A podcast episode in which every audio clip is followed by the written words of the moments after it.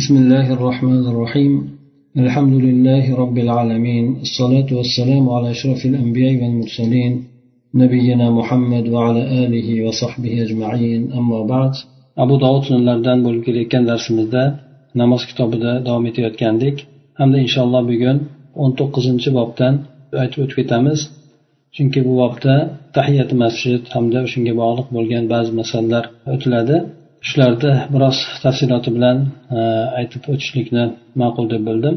Shuning uchun o'n to'qqizinchi bobdan inshaalloh ko'rib boshlaymiz. Abu dovud bu bobda aytadiki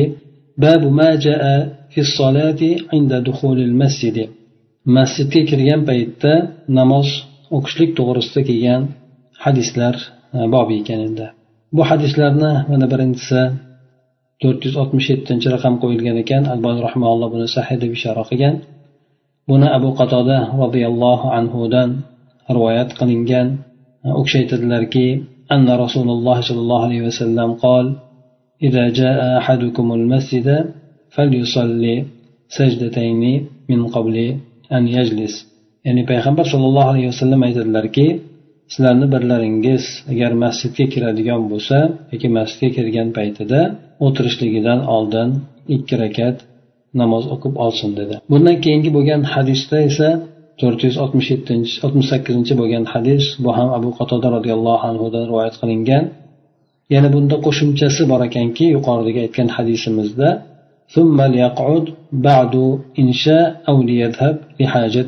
so'ng o'sha tahiyati masjidni e, tahiyati masjidni o'qigandan keyin e, xohlasa o'tirsin e, yoki bo'lmasa o'zini hojatiga ishiga ketaversin degan. Bu ikkala hadis ham tahiyati masjid haqida aytib o'tar ekan. Bu tahiyati masjidni o'ziga yarasha bir qancha bog'liq bo'lgan e, hukmlari bor. Avvalo tahiyati masjid hukmi nima? Uni sunnatmi yoki bo'lmasa vojibmi degan masalada olimlar ixtilof qilishgan. Ixtilofni sababi payg'ambar sallallohu alayhi vasallam bu hadisda namozni o'qib olsin deb buyruq qilgan o'sha buyruq vojibligini ifoda qiladimi? Shunga kimdir shunga chegaralangan bo'lsa vojib deb aytishgan. Ba'zilar esa sunnat ko'pchilik olimlar sunnat degan sababi payg'ambar sallallohu alayhi vasallam farz namozlarni bayon qilgan paytlarida tahiyat masjid to'g'risida aytib o'tmaganlar. Ana o'shandan demak ko'pchilik olimlarni so'ziga binoan tahiyat masjid o'qishlik bu narsa sunnat ekan. Endi tahiyati masjid qachon o'qiladi desa demak masjidga kirib namoz o'qishmoqlikni e, namoz masjidga kirib o'tirmoqlikni xohlagan odam albatta kirganini birinchi tahiyati masjid o'qishlik bilan ya'ni masjidni hurmati uchun o'qiladigan ikki rakat namoz bilan boshlaydi. Bu namoz farz namozi bo'lishligi mumkin. Demak imom bilan birgalikda farz namozini ado etadigan bo'lsa bu odamdan tahiyati masjid soqit bo'ladi. Shuningdek inson masjidga kirgan paytida e, o'sha namoz farz namozdan oldingi sunnatlarni niyat qiladigan bo'lsa ham e, bunda mana peshinda ikki rakat to'rt rakat masalan oldingisi bo'lsa o'shani niyat qilsa yoki bomdodni ikki rakatida niyat qilsa mana bularda ham o'sha tahiyati masjid namozi soqit bo'laveradi. Ana undan keyin inson masalan boshqa masjidga kirib turib zuho namozini o'qimoqchi bo'ladigan bo'lsa boshqa namozni o'qimoqchi bo'ladigan bo'lsa o'sha vaqtlik tayinli bo'lgan ana o'shalarni niyat qilib o'qiydigan bo'lsa buni ostiga tahiyat masjid ham kirib ketib tahiyat masjid o'qishlik u odamdan soqit bo'ladi. Tahiyat masjid o'qishligini sababi ya'ni inson masjidga kirib o'tirmoq niyatida bo'ladigan bo'lsa ikki rakat namozni o'qishligi. Bu namoz qaysi bo'lishligidan qat'iy nazar? Farz bo'ladimi sunnat bo'ladimi boshqa namoz bo'ladimi?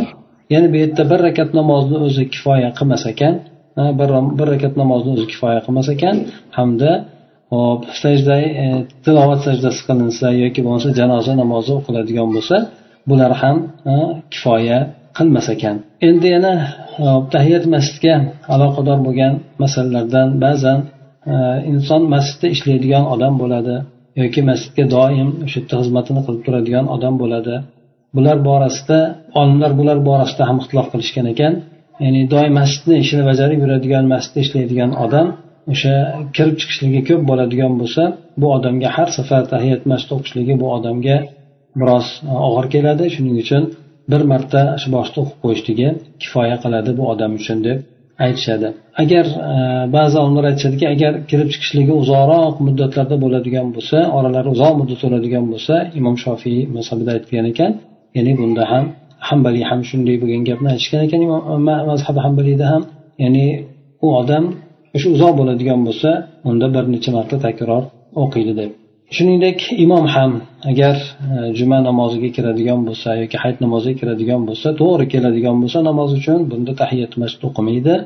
Agar masjidda u ham oldinroq kelib kirib o'tirmoqchi bo'ladigan bo'lsa boshqalarni hukmi kabi bu ham o'sha yerda tahiyati masjidni o'qishligi yaxshi bo'ladi. Juma vaqtida ham imom xutba qilayotgan vaqti bo'ladigan bo'lsa bunda ham ikki rakat namozni o'qib olishlik o'qimaslik to'g'risida olimlarni ixtilofi bor.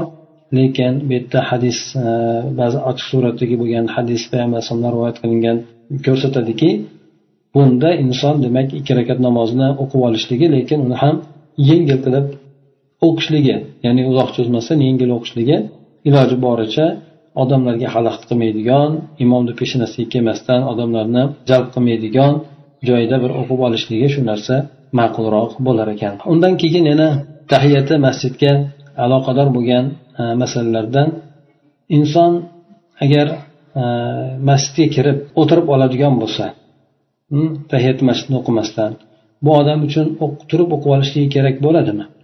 E, bu masala ham bor. Agar inson qasddan kirib o'tirgan bo'lsa tahiyat masjidni bilib o'qigisi kelmasdan o'tirgan bo'lsa bu odam o'qib olishligi aytilmaydi deydi. Ya'ni bu odam o'zini demak o'sha katta bo'lgan ajrdan mahrum qilgan bo'ladi. E, Tahiyati masjidni vojibligi yoki e, mustahabligi borasida bo'lgan ixtilofni xulosasi shu bo'lar ekanki ya'ni vojib degan odamlar albatta kimki o'qimaydigan bo'lsa gunohkor bo'ladi. Agar mustahab bo'ladigan odamlar deydigan odamlar esa agar e, o'qimaydigan bo'lsa u gunohkor bo'lmaydi deb aytishadi. Ana o'shandan demak inson qasddan kirib o'tirib e, esdan chiqib yoki e, bilmasdan o'tirib oladigan bo'lsa bu odamga nisbatan haligi payg'ambar sallallohu alayhi vasallam juma vaqtida xutbasini to'xtatib turib falonchi ikki rakat namoz o'qidingmi? deganda yo'q o'qib olgin yengil o'qigin degan mazmundagi aytgan gaplariga binoan bu odam turib qaytadan o'qib olishligi yaxshi bo'ladi.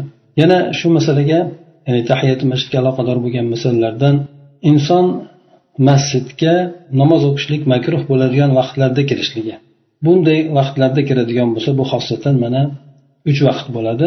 Bu bomdod namozidan keyin kirishligi ikkinchisi kun kelgan paytda kirishligi bu albatta juma kun bundan mustasno bo'ladi hamda asr namozidan keyin masjidga kirishligi bunday bo'lgan vaqtlarda inson kiradigan bo'lsa olimlar bu masalada ham biroz ixtilof qilishgan.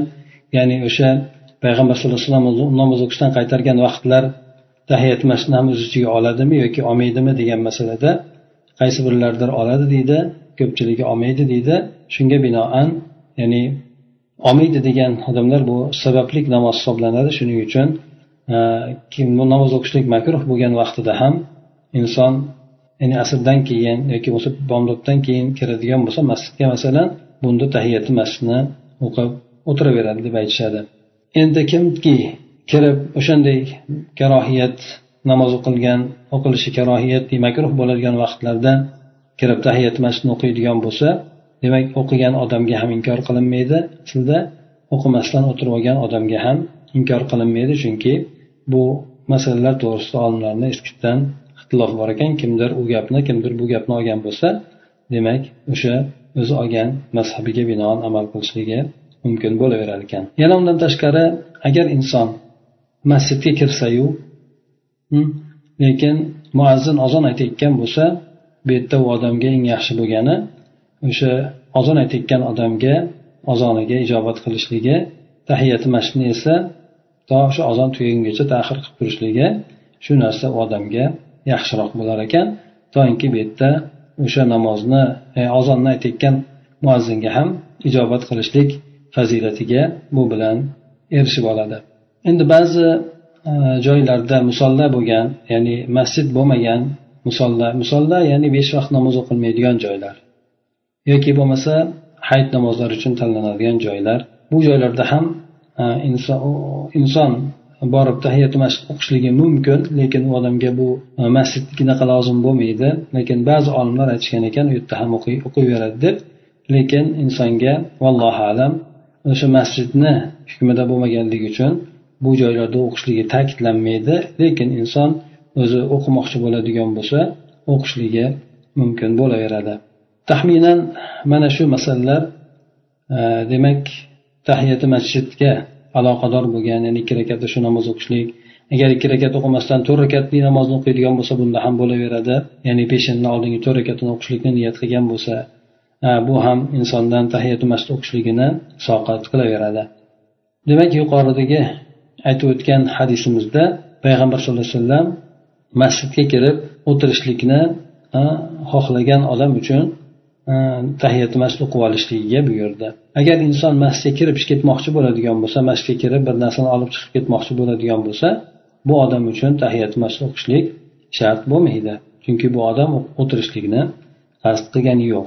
undan keyingi demak mana yigirmanchi bobda bo'ladigan bo'lsa abu dovud rahmaulloh aytadilarki babun fi fadlil qu'udi fil masjidi ya'ni masjidda o'tirishlikni fazli yo namozni kutib yoki namozdan keyin o'tirishlikni demak fazli ekan bu to'rt yuz oltmish to'qqizinchi hadis ekan buni abu hurayra roziyallohu anhudan rivoyat qilganlar u kishi aytadilarki أن رسول الله صلى الله عليه وسلم قال الملائكة تصلي على أحدكم ما دام في مصلاه الذي صلى فيه ما لم يحدث أو يقم اللهم اغفر له اللهم ارحمه mana bu hadisda payg'ambar sollallohu alayhi vasallam aytadilarki farishtalar sizlarni birlaringizga salovat aytadi modomiki u odam o'sha namoz o'qigan joyida bo'ladigan modomiki namoz o'qigan joyida bo'lib davom etadigan bo'lsa yana bu odam tahoratini ketkizib qo'ymagan bo'lsa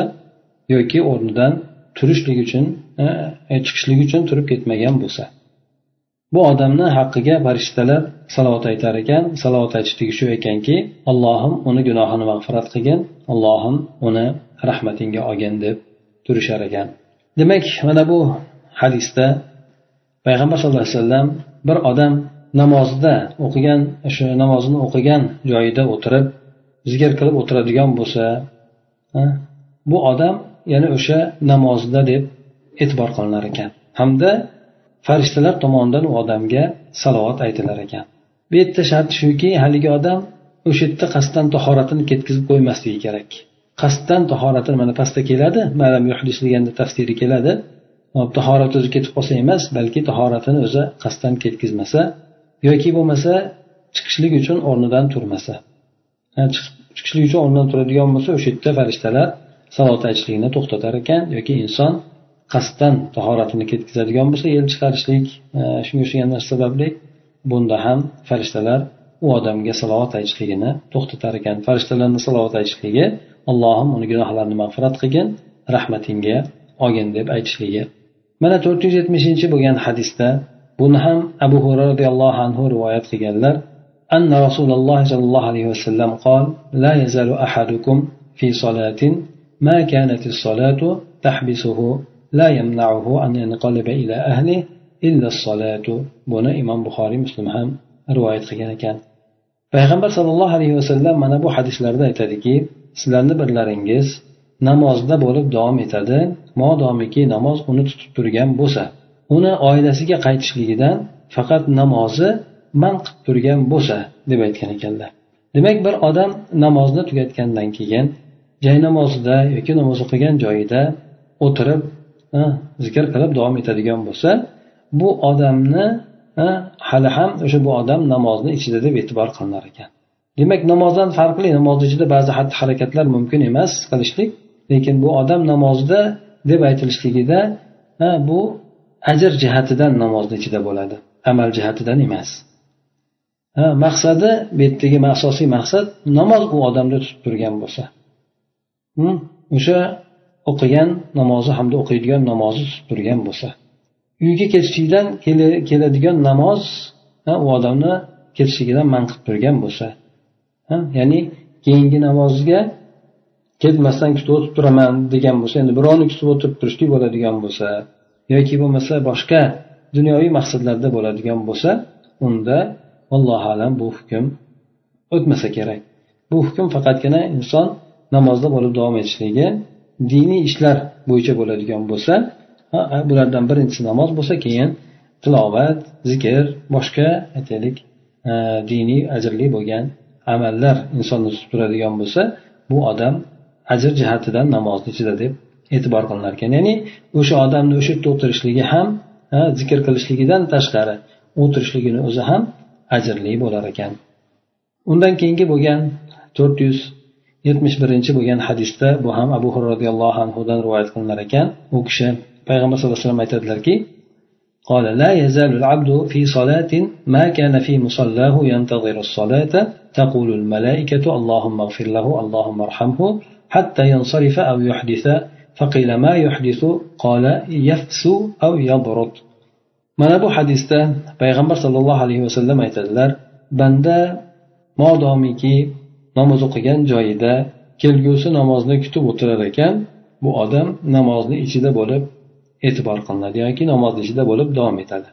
Farishtalar u odamni haqqiga aytishadiki allohim uni gunohini kechirgin allohim uni rahmatingga olgin deb aytib turishadi o'sha muddat asnosida.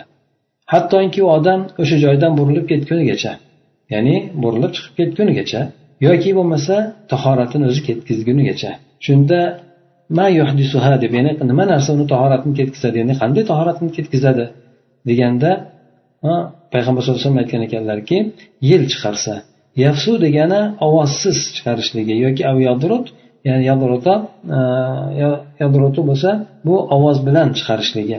Ikkalasidan qaysi biri bo'ladigan bo'lsa ham insonni o'zidan qasddan bo'ladigan bo'lsa farishtalarni unga aytayotgan salovatini unga aytayotgan duosini to'xtashligiga sabab bo'lar ekan. Demak bu yerda ham e, ba'zi masalalar e, bunga ham aloqador. Demak inson namoz o'qigandan keyin namoz tugab bo'lgandan keyin o'sha o'qigan joyida o'zida qimillamasdan o'tirishligi shartmi yoki bo'lmasa o'sha masjidni ichida bo'lishligi talab qilinadi xolosmi insondan. Bu borada ham olimlarni fikrlari bor. Ba'zilar hadisni zohiriga qarab turib shu inson o'qigan namozgohini o'zida ya'ni o'tirgan joyini namoz tugatgan joyini o'zida kutib turadigan bo'lsa degan torroq mazmundagi gapni ham olishgan ya'ni o'sha joydan jilmasdan o'tirib zikr qiladigan bo'lsa kelgusi namozni kutib turadigan bo'lsa inson namoz ichida deb e'tibor qilinadi degan gapni aytishgan. Lekin ko'pchilik olimlar o'sha masjiddan chiqib ketmasa o'qigan namoz o'qigan joyidan chiqib ketmaydigan bo'lsa bu odam namozda deb e'tibor qilinadi. Ya'ni agar odam bu bu bilan farishtalarni o'ziga bo'layotgan duosiga ham erishadi ular allohim uni gunohini kechirgin allohim uni rahmatingga olgin deb turar ekan. Hatto bu odam o'sha namozdan burilib ketgunigacha yoki tashqariga chiqib ketgunigacha yo bo'lmasa o'zi aytib o'tganimizdek tahoratini qasddan ketkazgan inson o'zidan bilmagan holatda chiqib ketadigan bo'lsa darrov borib turib masjidni ichida tahoratxona bo'ladigan bo'lsa o'sha yerda yangilab keladigan bo'lsa ehtimol o'sha yerda yana farishtalarni unga aytadigan duosi davomiy bo'lishi mumkin bo'lar. Bu odam qasddan qilgani yo'q balki tahorati bu odamni o'zidan kelib ketdi o'zidan chiqib ketdi. Shu sabab demak farishtalarni u odamga bo'layotgan duosini ehtimol uzilmasligiga bu ham e, sabab bo'lar yoki uzilishligiga sabab bo'lmas. Demak inson bu ozor beradigan farishtalarga ozor beradigan narsani yoki boshqalarga ozor beradigan narsani chiqarishligi bilan demak yel chiqarishligi bilan farishtalar unga duo qilib turishligidan to'xtalar ekan to'xtar ekan. Hamda u odam namozni ichida deb e'tibor qilinishligidan to'xtalar ekan. to'rt yuz yetmish ikkinchi bo'lgan hadisda bu albon rahmaulloh bu hadisga hasan deb ishora qilgan ekan. Buni ham abu hurra roziyallohu anhudan abu dovud rahmaulloh rivoyat qilgan ekan. Shuni payg'ambar sallallohu alayhi vasallam aytadilarki man atal masjida li shayin fa huwa hazzuhu kim biron narsa maqsadida masjidga keladigan bo'lsa nima maqsadda masjidga keladigan bo'lsa u uni nasibasi bo'libdi hm? ya'ni kim nima maqsadda masjidga keladigan bo'lsa o'sha odam maqsadini olibdi yoki niyatiga yarasha bo'libdi degan mazmundagi gapni aytgan ekanlar. Demak bu hadis inson masjidga boradigan bo'lsa niyatini bir isloh qilib olishligiga E, muhtoj bo'lar ekan bu hadis shunga dalolat qilar ekan. Inson demak masjidga ketar ekan u masjidga borishligida niyatni yaxshi qilishligi u insonni ko'p ajrga ega bo'lishligiga sabab bo'lar ekan. E, lekin inson masjidga dunyoviy maqsadda boradigan bo'lsa yoki dunyoviy maqsadni ko'proq aralashtirib boradigan bo'lsa bunda insonga o'sha dunyoviy narsa uchun borganligi e, tomoni g'olib bo'lib ketib turib inson oladigan ajr yuqoridagi ajrlardan mahrum bo'lishligi hamda inson o'sha oladigan jamoat uchun borganligiga oladigan ajri ham kamayib ketishligi mumkin bo'lar ekan. Shundan demak inson masjidga ketar ekan birinchi navbatda masjidda namoz o'qishlikni shu bilan birgalikda agar u yerda qur'on o'qimoqchi bo'ladigan bo'lsa yoki ilm o'rganmoqchi bo'ladigan bo'lsa ilm bermoqchi bo'ladigan bo'lsa bularni ham agar qo'shib e, inson e, niyat qiladigan bo'lsa albatta bularga ham ajr oladi. Boshqa bir hadislarda keladi inson masjidga yana bir ta'lim olishlik uchun yoki ta'lim berishlik uchun qur'on o'qishligi qur'on o'qishligi shunaqa maqsadlarda boradigan bo'lsa namozdan tashqari ham bu insonga o'sha e, namozida e, to'liq hajni yoki to'liq umrani ajri ham bo'ladi degan mazmundagi ba'zi hadislar ham bordir. Shunga binoan inson masjidga borar ekan niyatini iloji boricha e, bir xolis qilishligi iloji boricha har xil bo'lgan dunyoviy bo'lgan narsalardan niyatini saqlab qolishligi insonga lozim bo'lar ekan. Inson aks holda katta oladigan ajridan qisqaroq bo'lgan ajrlarga o'tib qolishligi mumkin bo'lar ekan. Yigirma birinchi bo'lgan bobda abu dovud rahmalloh aytadilarki babun fi karohiyati inshadi dollati fil masjidi. Ya'ni masjidda yo'qolgan narsani topishlik borasida gapirishlikni makruhligi to'g'risida kelgan hadislarni bobi ekan. bu bu yerdagi hadis to'rt yuz yetmish uchinchi hadis bo'lib e, buni abu hurra roziyallohu anhudan rivoyat qilingan ekan u kishi aytgan ekanlarki samiatu rasululloh sollallohu alayhi vasallam yaqul من سمع رجلا ينشد ضالة في المسجد فليقل لا أداها الله إليك فإن المساجد لم تبن لهذا buni imom muslim ham rivoyat qilgan ekanlar abu hurayra roziyallohu anhu aytgan ekanlarki men rasululloh sollallohu alayhi vasallamni shunday deyayotganligini eshitganman. Kimki bir odamni ya'ni masjidni ichida turib turib yo'qolgan narsasini bir e'lon qilayotgan e'lon qilayotgan bir odamni eshitib qoladigan bo'lsa yoki bir odamni e'lon qilayotgan holatda eshitib qoladigan bo'lsa unga alloh taolo senga o'sha narsangni ado etib bermasin. Alloh taolo o'sha narsangga yo'qotgan narsani senga topib bermasin qaytarib bermasin deb aytsin shunga duo qilsin shunday deb duo qilsin deb payg'ambar sallallohu alayhi vasallam aytdi. Chunki masjidlar bu maqsadda ya'ni odamlarni narsalarini e'lon qiladigan yoki bo'lmasa aytaylik ularni yo'qolgan narsalarni topishlikka odamlarni e'tiborni qaratadigan qaratishlik maqsadida qurilmagan deb payg'ambar sallallohu alayhi vasallam aytgan ekanlar. Demak bu hadis bizga e, masjidni hurmatini rioya qilishlikni birinchi o'rinda eslatyapti. Masjid demak ibodat uchun qurilgan ekan o'sha uni asosiy maqsadi bo'lib qolishligi. Diniy narsalar uchun qurilgan ekan diniy masalalar uchun qurilgan ekan ana o'sha maqsadida qolishligi mana shu narsaga ahamiyat berishligini bu hadis bizga ta'lim beryapti. Inson yo'q biror narsasini yo'qotib qo'ygan bo'lsa masjidda endi ko'pchilikni oldida e'lon qilib qo'yay deb e'lon qiladigan bo'lsa bu odamga bu musulmonlar yoki namozxonlar tomonidan o'sha narsani uni maqsadini teskarisini aytishib o'sha u odam bu yerda masjidda e'lon qilar ekan o'sha narsa tezroq topilishligini istaydi. Bu yerda esa u odamni maqsadini teskarisi bilan u odamga duoibat qilinishligini bu hadisdan eslatib o'tilyapti. Ya'ni alloh taolo senga yo'qotgan narsani hech ham qaytarib bermasin deb aytilishligiga bu hadis odamlarga amr qilyapti.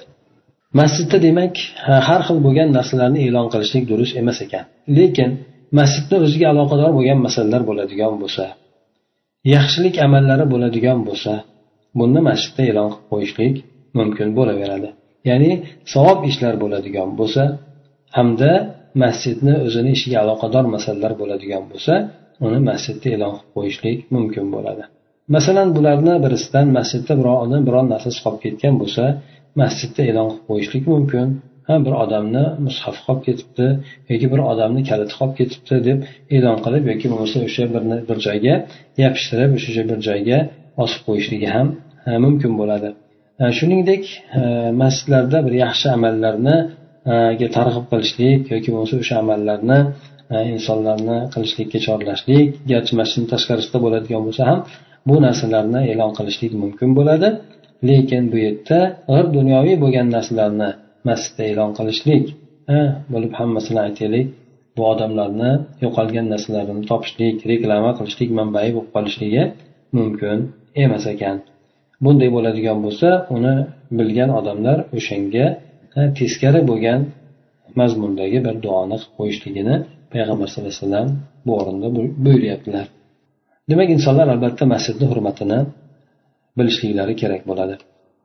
Yigirma ikkinchi bobda esa abu dovud rahmaulloh shunday deb aytadilarki babun fi karohiyatil buzaqi fil masjidi masjidga tupurishlik makruhligi to'g'risidagi hadislarda hadislar majmuasi ekan to'rt yuz yetmish to'rtinchi bo'lgan hadisda anas ibn molik roziyallohu anhu rivoyat qiladilarki أن النبي صلى الله عليه وسلم قال الطفل في المسجد خطيئة كفارته أن يواريه undan keyingi bo'lgan hadisda esa ayni anas ibn molik roziyallohu anhudan qilingan rivoyat.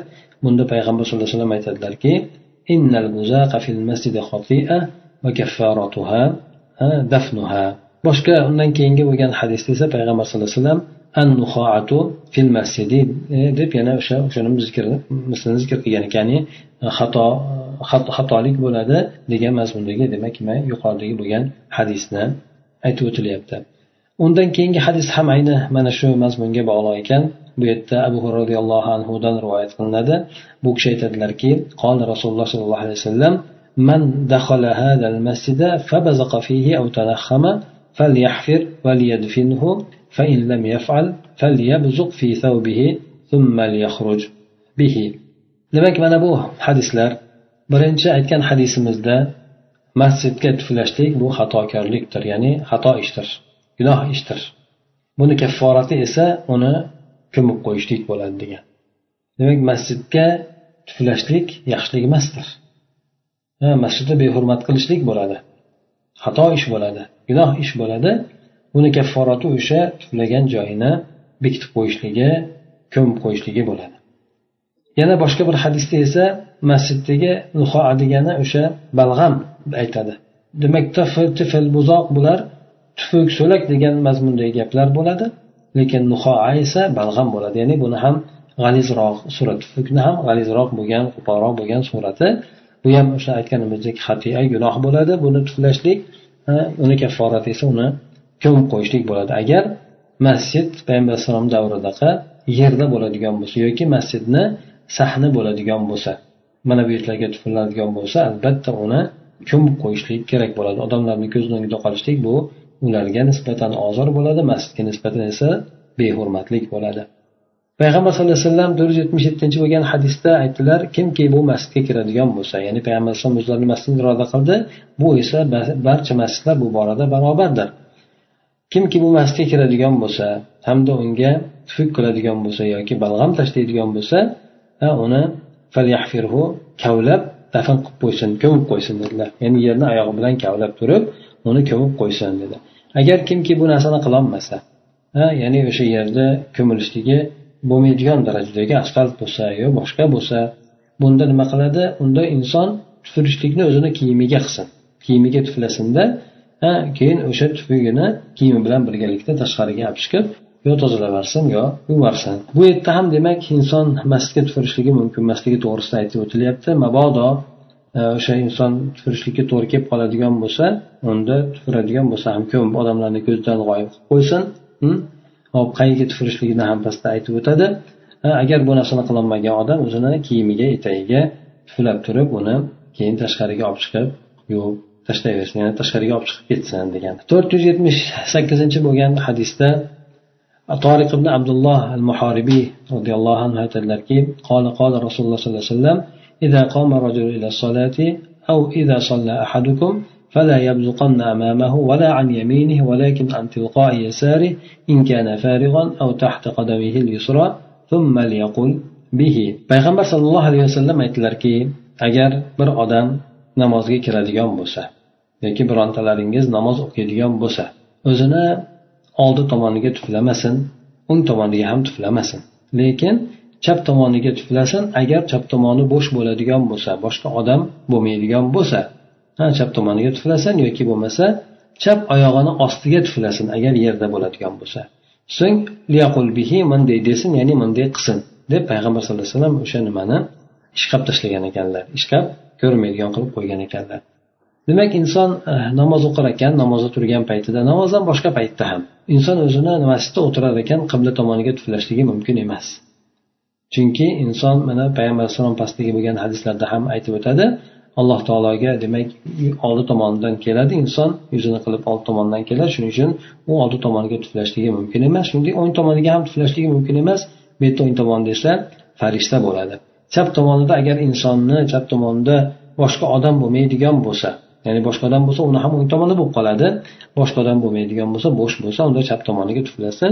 Yoki bo'lmasa pastga agar odam bo'ladigan bo'lsa chap oyog'ini tagiga tuflab uni yo'q qilib qo'ysin ko'mib qo'ysin deb aytganlar endi bu ham demak inson iloji boricha masjidni hurmatini qilishlik hamda masjidga noloyiq bo'lgan narsalarni qilishlikdan o'zini tiyishligiga chaqirmoqda to'rt yuz yetmish to'qqizinchi bo'lgan hadisda ibn umar roziyallohu anhudan rivoyat qilinadi u kishi aytadilarki baynama rasululloh sollallohu alayhi vasallam yaxtubu yawman إذ رأى نخامة في قبلة المسجد فتغيض على الناس ثم عكها. قال وأحسبه. قال فدعا بزعفران فلتخ به, به فلتخه به. وقال إن الله تعالى قبل وجه أحدكم إذا صلى فلا يبزق بين يديه. بنا إمام مسلم همدا إمام بخاري هم. رواية خيانة كنر فقط كنا آه، لتخ به ديجان سجد آه، زيادة قمستان رواية خلش كان مانا بو حديث boshqa undan keyingi hadislarda ham ayni shunga o'xshagan mazmundagi gap o'tadi. Mana to'rt yuz saksoninchi bo'lgan hadis. Mayli buni yuqoridagi hadisni aytib o'tamiz. to'rt yuz yetmish e, sakkizinchi bo'lgan hadisda payg'ambar sallallohu alayhi vasallam aytdilarki to'rt yuz yetmish to'qqizinchi bo'lgan hadisda payg'ambar sallallohu alayhi vasallam bir kuni baqilib turdilar deydi u kishi to'satdan birdan masjiddagi masjidni qibla tomonidagi bo'lgan bir balg'amni ko'rib qoldilar. Shunda odamlarga achchiq qildilar g'azab nazari bilan qaradilar. So'ng payg'ambar alayhisalom o'shani ishqalab tashladi. Roviy aytadiki men o'ylaymanki shunda payg'ambar sallallohu alayhi vasallam zafaron olib kelinglar deb aytdi. Hamda zafaron bilan uni bo'yab qo'ydi. O'sha e, balg'am tekkan joyini ishqab tashlab turib qolgani bilan bo'yab qo'ydi. Va aytdiki alloh taolo agar birontalaringiz namoz o'qiydigan bo'lsa ha shular birlaringizni oldi tomonida bo'ladi namoz o'qigan paytida oldi tomonida bo'ladi shuning uchun o'zini oldiga u odam tuflamasin deb aytgan ekanlar bu hadisni undan keyingi rivoyatlarda ham keltirib o'tiladi to'rt yuz saksoninchi bo'lgan hadisda aytadiki abu said hud roziyallohu anhudan rivoyat ekan bu أن النبي صلى الله عليه وسلم كان يحب العراجين ولا يزال في يده منها فدخل المسجد فرأى نخامة في قبلة المسجد فحكها ثم أقبل على الناس مغضبا فقال أيسر أحدكم أن يبصق في وجهه؟ إن أحدكم إذا استقبل القبلة فإنما يستقبل ربه ربه عز وجل والملك عن يمينه فلا يدفل عن يمينه ولا في قبلته وليبصق عن يساره أو تحت قدمه فإن عجل به أمر فليقل هكذا ووصف لنا ابن عجلان ذلك أن يدفل في ثوبه ثم يرد بعضه على بعض payg'ambar sallallohu alayhi vasallam abu said hudriy roziyallohu anhu aytadilarki payg'ambar sallallohu alayhi vasallam arojinni yaxshi ko'rardi arojin degani xurmo daraxtidan bo'lgan novda ekan buni baklari hamda uni shoxlari kesib tashlanganda o'sha novdasini o'zi qolgan holati ana o'shanday bo'lgan novdalarni payg'ambar alayhissalom yaxshi ko'rardi ya'ni shu bir novdalarni qo'lda ko'tarib yurardi ekan Bu payg'ambar alayhissalomni o'shalardan payg'ambar alayhisalom qo'lida doim bo'lar. Masjidga kirib qoldilar. Shunda masjidni qibla tomonida bir balg'amni ko'rdilar. Uni o'sha bilan ishqab tashladilar. Ha o'sha qo'ldagi turgan novda bilan ishqab tashladilarda so'ng odamlarga g'azablangan holatda bir qaradilar. Aytdilarki sizlarni birlaringiz uni yuziga tuflanishligi xursand qiladimi? Birlaringizni yuziga tuflanishligi xursand qiladimi? Albatta birlaringiz agar qiblaga yuzlanib turadigan bo'lsa u olloh azza va jallaga yuzlangan bo'ladi. Farishta esa uni o'ng tomonida bo'ladi. O'ng tomoniga ham tuflamasin oldi tomoniga ham tuflamasin. Chap tomoniga tuflasin yoki oyog'ini ostiga tuflasin. Agar ish bilan shoshib qoladigan bo'lsa ya'ni e, shoshilib qoladigan bo'lsa e, balg'am kelib qoladigan bo'lsa unda mana bunday qilsin dedida bizga iroviylardan birsi ibn ijlon o'sha narsani sifatlab berdi. Ya'ni kiyimiga tufletda so'ng bir biriga uni qaytaradi ya'ni kiyimini o'zi bir biriga ishqab qo'yadi o'sha nimani tufukni ketkizib o'sha yerda singdirib yuboradi. Mana shunday qilsin deb aytdilar. Demak bu hadisda ham inson oldi tomoniga ham o'ng tomoniga ham tuflashlikdan qaytarilyapti. Chap tomoni agar bo'sh bo'ladigan bo'lsa hech kim bo'lmaydigan bo'lsa tuflashligi mumkin. Agar u yerda ham odam bo'ladigan bo'lsa unda oyog'ini ostiga tuflashligiga payg'ambar alayhissalom aytib o'tdi. Yoki bo'lmasa kiyimini etagiga yoki kiyimiga tuflasinda uni keyin bir biriga ishqab yuborsin. Bu namozni ichida bo'ladigan bo'lsa ham namoziga zarar qilmaydi. Chunki payg'ambar alayhissalom agar namoz o'qiyotgan paytda deb yuqoridagi bo'lgan holatlarda ham aytib o'tdilar. To'rt yuz sakson birinchi bo'lgan hadis bu hadisda ham yuqoridagi bo'lgan mazmundagi yuqoridagi bo'lgan hadisni mazmuni keladi. Jobir ibn abdulloh roziyallohu anhuni oldilariga ba'zi tobiinlar kelishgan. Bu kishi masjidda bo'lgan. Shunda u kishi aytadilarki bir kuni rasululloh sollallohu alayhi vasallam bu masjidimizga kelib qoldilar. U kishini qo'llarida ibn tob degan odamni ya'ni ibn tob degan odamni bir bog'i bor ekan bog'ida o'sha xurmosi bo'lgan o'sha xurmosini novdalari urjun demak novdasi ibn tob deb aytilishligi o'sha odamga nisbatlanib ketgan ekan o'sha xurmo turi. O'sha odamni o'sha xurmosini novdasi payg'ambar alayhisalomni qo'lida ekan payg'ambar alayhissalom e, qarab o'sha masjidni qibla tomonida bir balg'amni ko'rib qoladilar. Uni oldiga borib o'sha qo'ldagi novda bilan ishqab tashlaydi so'ng aytadilarki qaysi birlaringiz alloh taolo undan yuzi bilan yuz o'girishligini yaxshi ko'radi. Alloh taolo undan yuzini o'girib olishligini qaysi birlaringiz yaxshi ko'radi? deb keyin yana qo'shib aytdilarki agar birlaringiz turib namoz o'qiydigan bo'lsa alloh azza va jalla uni yuz tomonidan bo'ladi. Hm? Demak inson yuz tomoniga tuflamasin o'ng tomoniga ham tuflamasin chunki yuqorida farishta bo'ladi deb aytildi. Chap tomoniga tuflasin oyog'ini ostiga demak chap tomoniga tuflasin dedi. Agar u shoshilib qoladigan bo'lsa bironta bir narsa shoshtirib qo'yadigan bo'lsa ya'ni balg'am kelib qoladigan bo'lsa unda kiyimiga mana bunday qilsin ya'ni mana bunday desin deb aytdi. Hamda uni o'sha kiyimini ichiga qo'ydida keyin ishqab yubordi. Bir biriga ishqadi. So'ng aytdilarki aruni abiron menga menga demak mana shunday bo'lgan holatni ko'rsatinglar dedi. Shunda e, mahalladan bo'lgan bir yigit turib oilasiga shoshildi. Hm?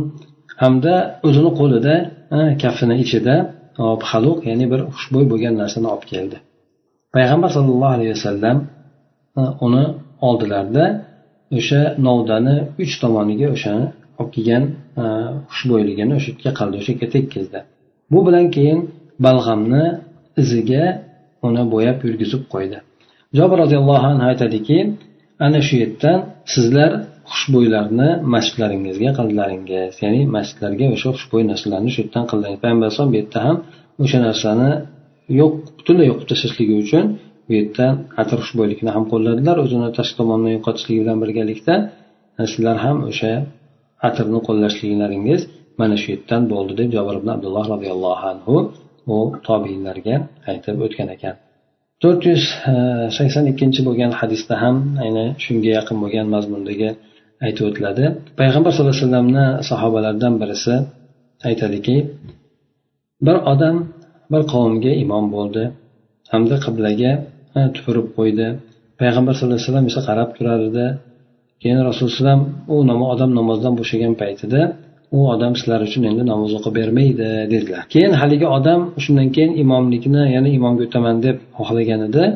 Odamlar bilan namoz o'qishlikni xohlagan edi. Odamlar uni man qilishib qaytarishib unga payg'ambar sallallohu alayhi vasallam aytgan so'zlarini xabarini berishdi. Ha buni odam keyin o'shani payg'ambar sallallohu alayhi vasallamga shunday deganmidingiz deb aytganda payg'ambar alayhisalom ha dedi.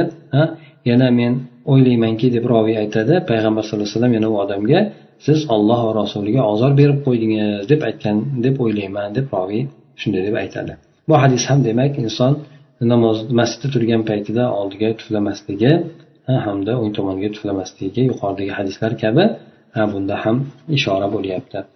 To'rt yuz e, sakson uchinchi bo'lgan hadisda hop payg'ambar sallallohu alayhi vasallamni oldiga keldim deb sahobalardan birisi aytadi. U kishi namoz o'qiyotganda oyoqlarini ostiga chap oyog'ini ostiga u kishi tufladilar deydi yana boshqa keyingi rivoyatda esa oyoq kiyimi bilan uni ishqab ham qo'ydilar deydi buni imom muslim ham rivoyat qilgan ekan. Undan keyingi to'rt yuz sakson beshinchi bo'lgan hadisda esa buni zaif deb keltiryapti. abu said roziyallohu anhudan rivoyat qilinadi bu kishi aytdilarki رأيت واصلة بن أسقى في مسجد دمشق بصق على البوري ثم مسخه برجله فقيل له لما فعلت هذا لأن رأيت الرسول صلى الله عليه وسلم يفعله bu kishi demak voslat ibn asqar roziyallohu anhuni dimashq masjidida bo'ri o'sha bo'riga tufurgan holatda ko'rgan ekan keyin oyog'i bilan uni ishqab qo'ygan u kishiga nima uchun bunday qildi deganda payg'ambar alayhisalom shunday qilayotganligini ko'rganman degan lekin bu hadis yuqorida e, ishora qilinganidek doif ekan. Demak bu hadislarni majmuasi inson masjidni hurmatini rioya qilishlik kerak. Albatta inson masjidda turgandan keyin yuz tarafiga e, tupurib bo'lmaydi chunki inson o'sha tomonda olloh bilan yuzlashadi. Alloh taologa yuz tomonidan qarab turadi. Hamda o'ng tomoniga ham mumkin emas deb keldi chunki o'ng tomonda insonni farishta turgan bo'ladi. Chap tomoniga tuflasin dedi. Agar inson chap tomonida boshqa odam turmagan bo'lsa turgan bo'lsa uni ham o'ng tomoni bo'lib qoladi. Yoki bo'lmasa oyog'ini ostiga qo'yib uni ishqab tashlasin. Yoki bo'lmasa kiyimini orasiga olib turib uni ishqab tashlasin biriga yedirib tashlasin deb payg'ambar sallallohu alayhi vasallam aytdilar. Hamda ba'zi roviylardan o'zi ham shunday qilganligini rivoyatini aytib o'tildi. Masjidga demak ba'zi masalalarga aloqador bo'lgan masalalar o'tdi. inshaalloh kelgusi darsimizda ham o'sha masjidga aloqador bo'lgan masalalarda yana davom ettiramiz سبحانك اللهم وبحمدك نشهد أن لا إله إلا أنت نستغفرك ونتوب إليك اللهم انفعنا بما علمتنا وعلمنا ما ينفعنا وزدنا علما